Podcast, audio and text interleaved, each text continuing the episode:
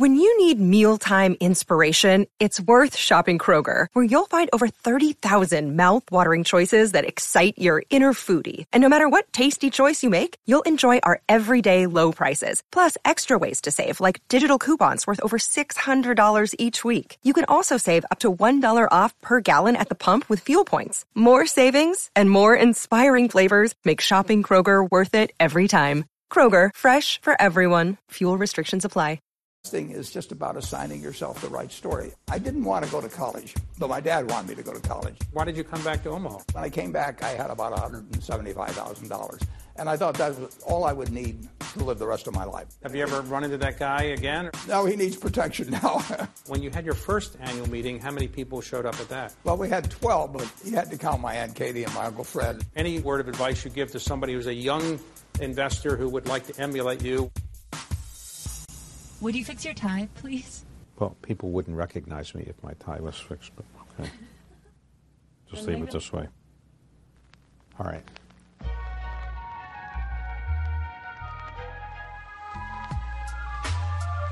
I don't consider myself a journalist. And nobody else would consider myself a journalist. I began to take on the life of being an interviewer, even though I have a day job of running a private equity firm. How do you define leadership? What is it that makes somebody tick?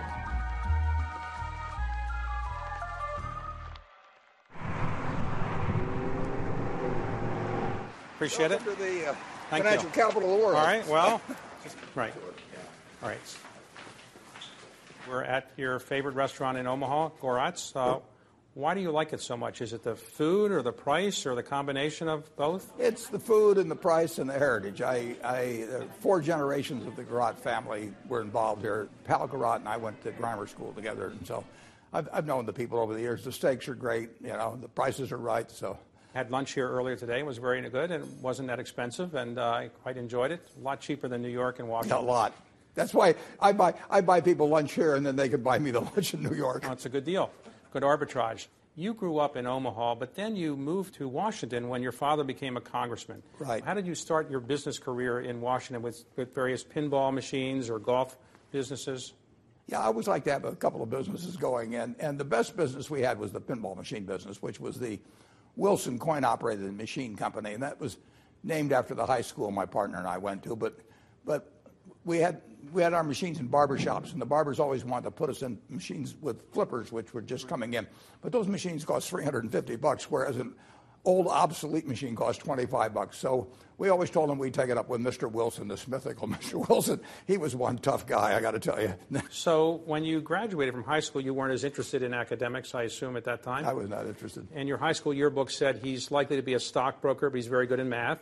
Why did you go to Wharton, and why did you only stay two years there? I didn't want to go to college, and but my dad wanted me to go to college, and we didn't have SATs then, but he practically would have done the SATs for me. So he, in the truth, I, I always wanted to please my dad. I mean, he was a hero to me and still is. But so he kept kind of jollying me along and said, "Well, why don't we just fill out an application for the hell of it?"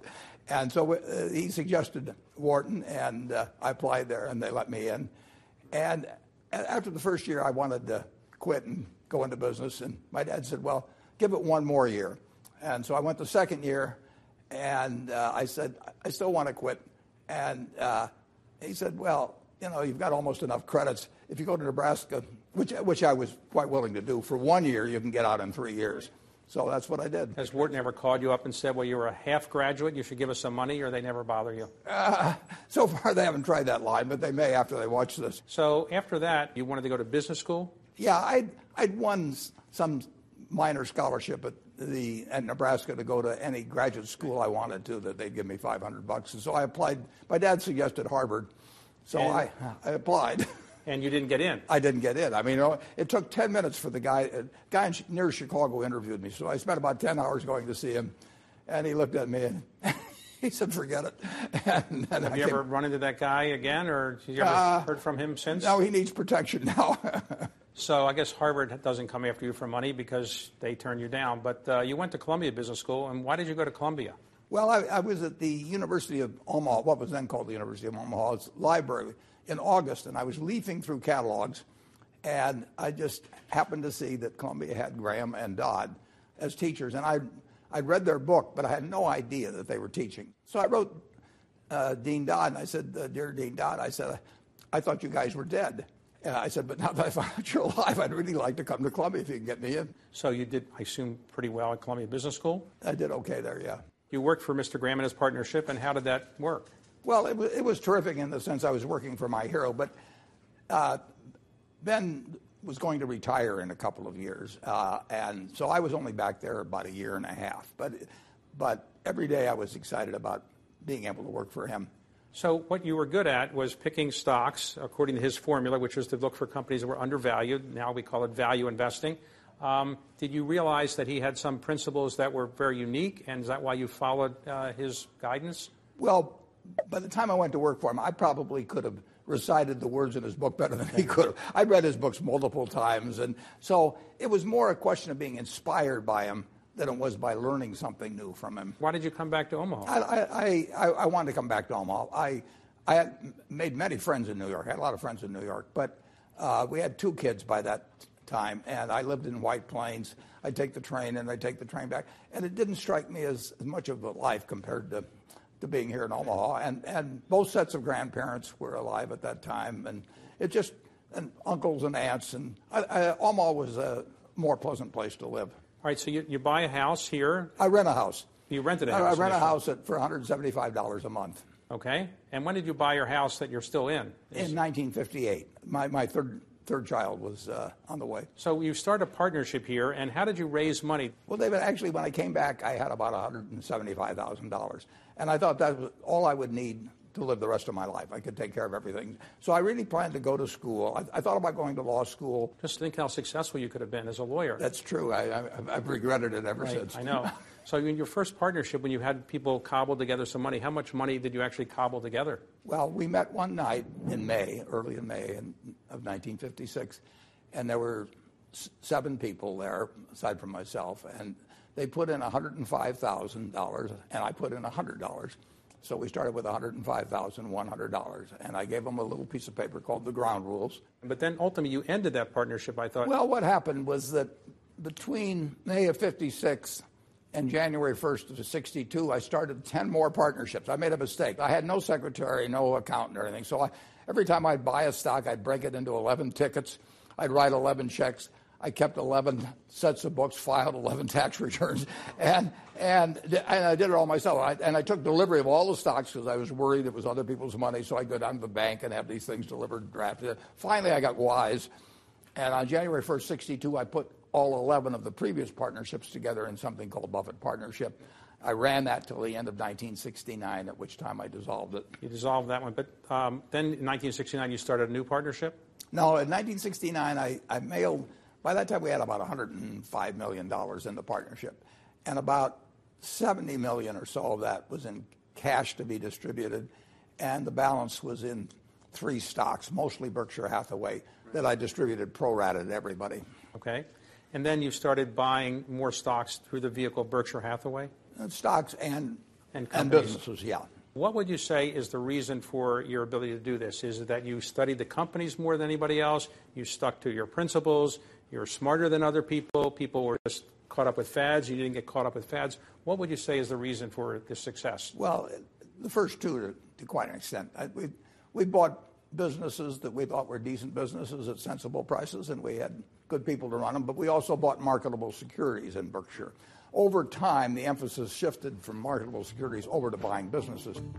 What was the theory behind buying a railroad? Because people thought they were kind of fossils as businesses. The railroad business had a bad century. They're kind of like the Chicago Cubs. Everybody has a bad century now and then.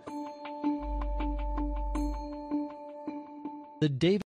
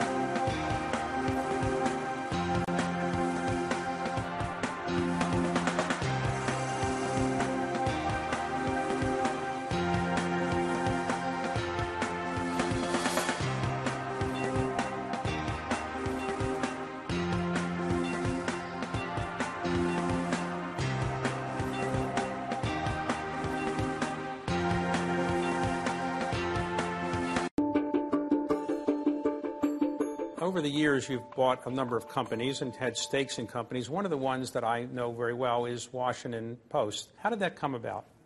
Well, in 1973, uh, the Washington Post company had gone public in 1971, right about the Pentagon Papers type time. But in 73, uh, the Nixon administration uh, was through Bebe Rebozo, who was a pal of Nixon's, they were challenging Uh, the licenses of two of the Florida television stations the Post owned. So the stock went from 37 down to 16.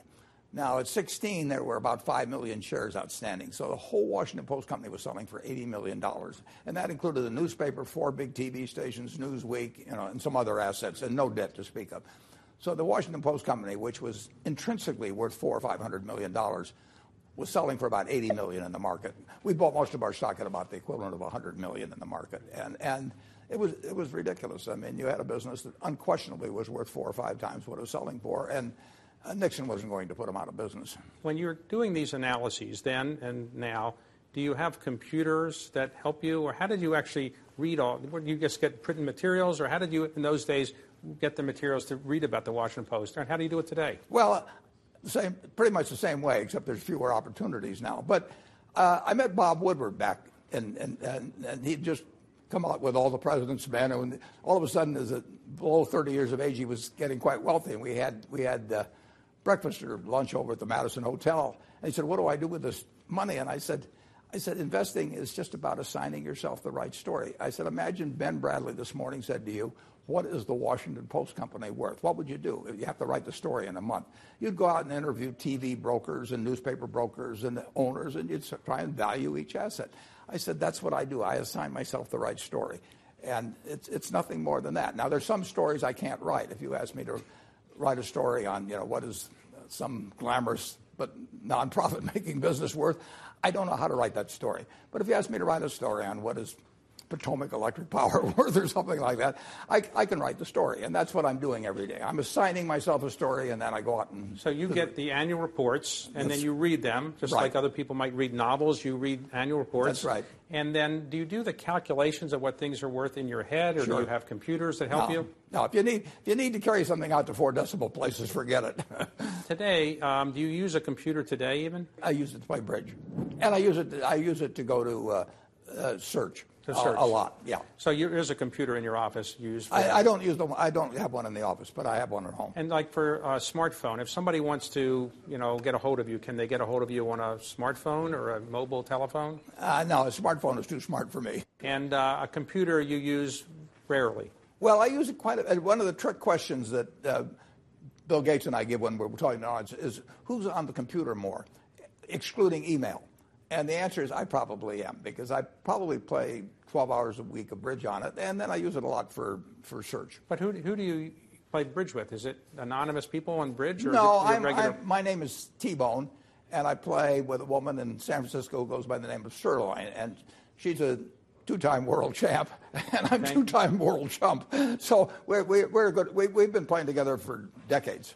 And are you at a world class level after all these No, years? no. It, it, I, I, she, you couldn't have a better teacher than she is, but the student had limitations. Now, you mentioned Bill Gates. Um, how did you actually come to know Bill Gates? it came about because uh, Meg Greenfield, who was the editor of the editorial page uh, of the Post, called me in the late 1980s, and she said, "Warren, I've always loved the Pacific Northwest." She'd grown up there, and she said, "I want to know whether I have enough money to be able to afford to buy a house, uh, kind of a vacation type house."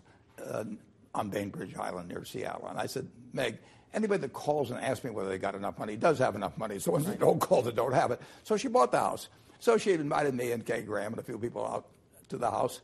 And she knew the elder Gateses. So she called Mary Gates. And then Mary went to work on Bill to try and get him to come. And Bill said, I'm not going to go down there and meet some stockbroker or something. And Mary was a very firm type and said, You're coming. And he said, I'm not coming. And finally they started negotiating hours. And she said four hours. And he said one hour.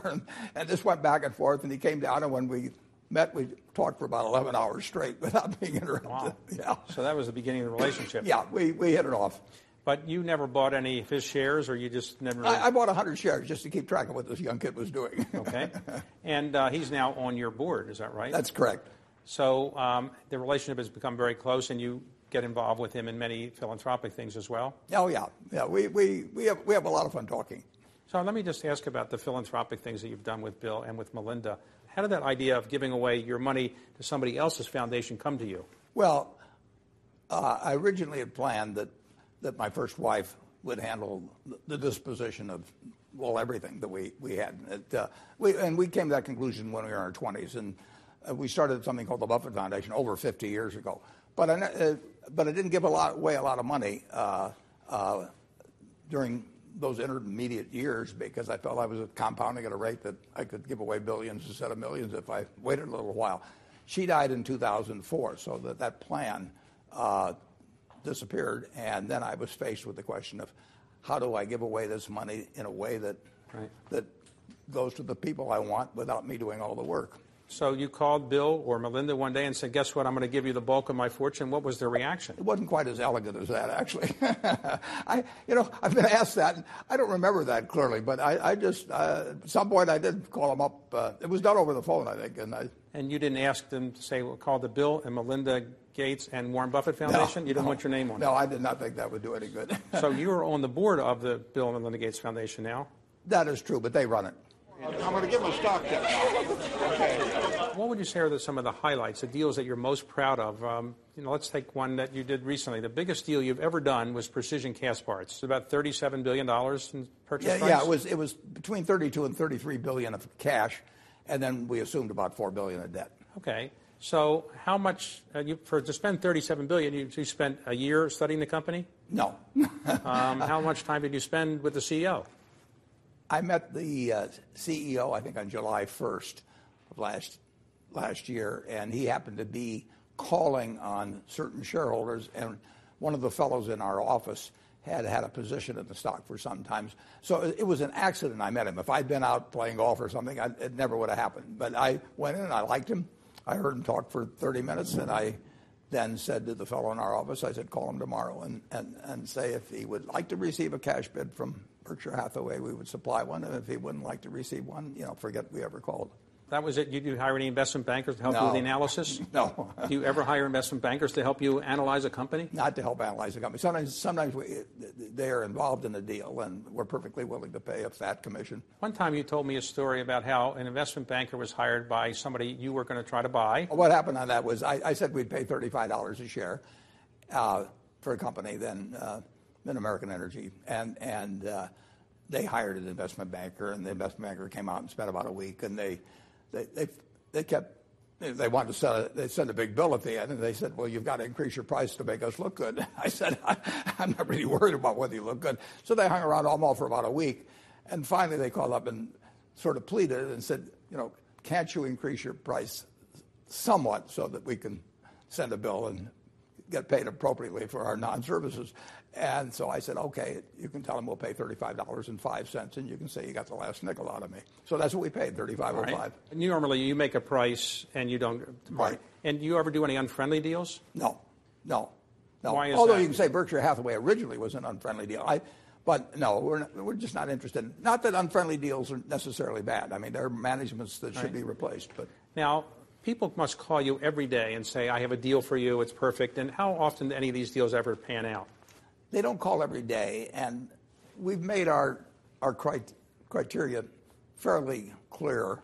So there's relatively few that call, and when somebody calls, I can usually tell within two or three minutes whether a deal's likely to happen or not. There's, So- there's just a half a dozen fillers, and it either makes it through the fillers or it doesn't. One time I was told that you got a letter from somebody from Israel. Correct. Saying, I'd like you to look at, look at my company. Now, what's the likelihood that somebody from Israel sends a company a prospectus to you over the transom and you say you're going to buy it? And you did buy it. Yeah, we did buy it. We gave we bought 80% of it at that time for four billion, and then we later bought the remaining 20%. But before you bought it, did you go to Israel to look at the company? no, I did not go to Israel. I, I hope it's there.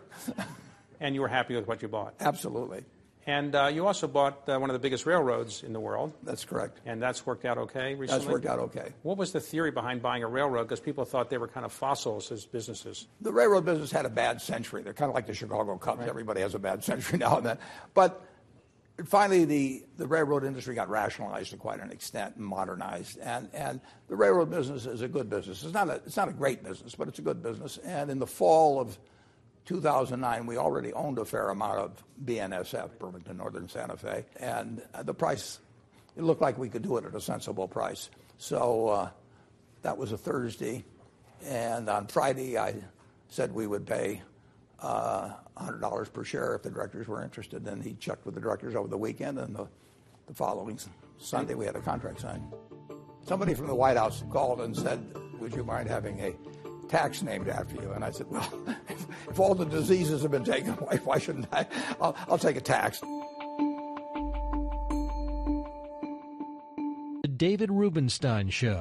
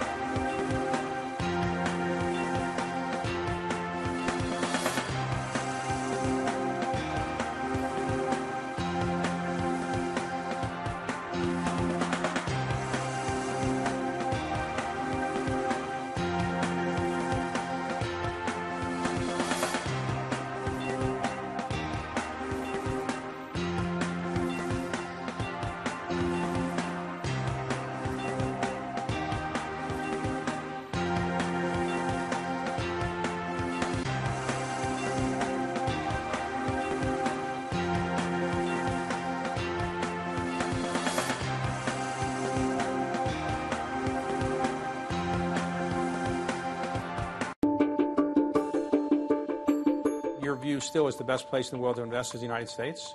Well, certainly, it has to be the, the best. That, it's the best I know of, and it's it, it, has been wonderful. I mean, nobody sold America short since 1776 and and and enjoyed that the, what happened subsequently. But uh, we were having roughly two percent or less lower growth in the last couple of years. You think that it's possible to ever grow three and four and five percent again in this economy? There will be some years, but two percent growth, if you have a little less than one percent population growth, means in one generation, 25 years, call it, that we will add maybe eighteen or nineteen thousand dollars of GDP per capita. Family of four, right. seventy-five thousand. So, so we're just beginning. Uh, one percent. You know, my, my life has been a product of compound interest, and it's maybe better to do it at higher rates. But if you have an already prosperous economy, and we've got the most prosperous economy the world's ever seen, and you keep compounding it over time, people will be living far better 20 years from now than they are now. You have said your secretary pays a higher tax rate than you do, and Counting, counting, counting uh, payroll taxes, yes. Right, and Still so you does. favor of changing that. Some years ago, somebody from the White House, not the president, called and said that they'd read my views on taxation, and they said, "Would you mind having a tax named after you?" And I said, "Well, if, if all the diseases have been taken away, why shouldn't I? I'll, I'll take a tax." So, and so uh, they've referred to this, but I, I really do feel that anybody that's making millions of dollars a year should have a combined payroll and income tax that that uh, is at least 30%. And in my office, everybody in the office does have that except me.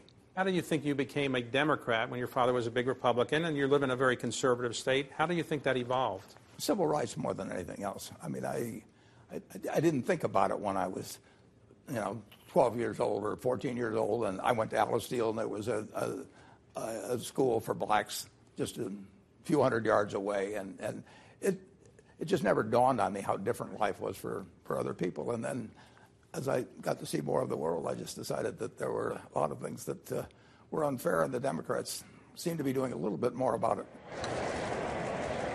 In uh, Berkshire Hathaway today, you have an annual meeting that attracts roughly 40,000 people.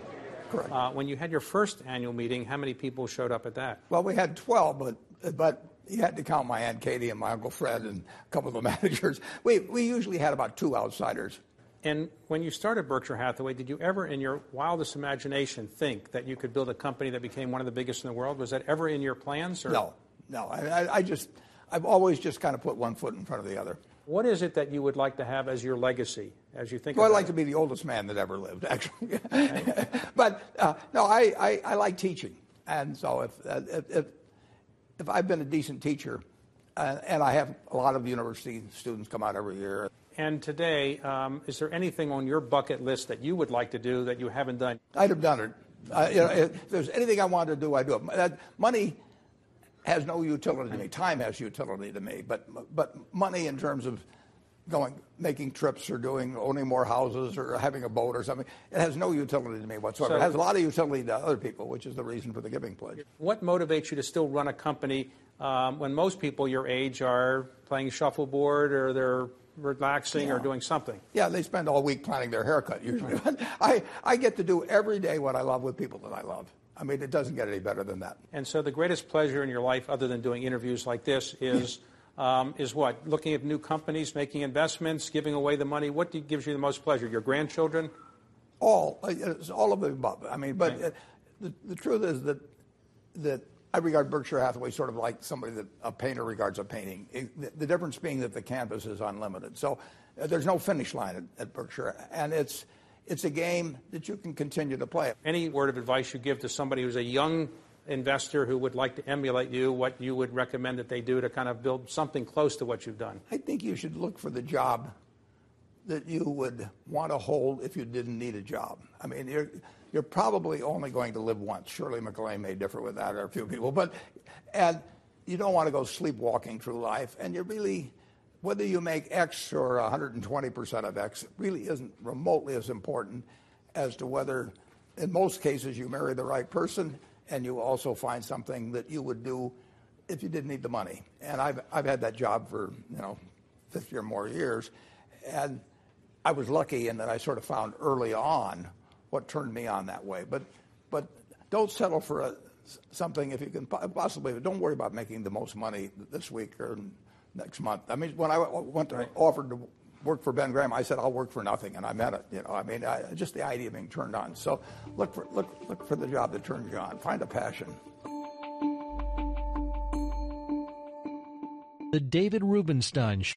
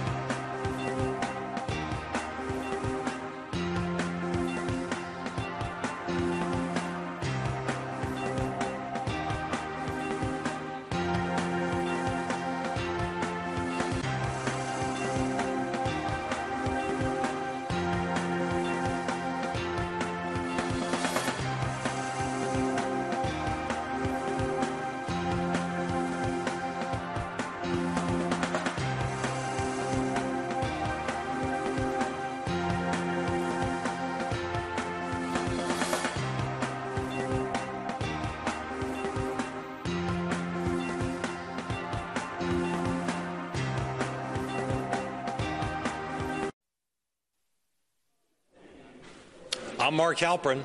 And I'm John Heilemann. And with all due respect to Team Trump, it looks like the Democrats think they've got this one in the bag.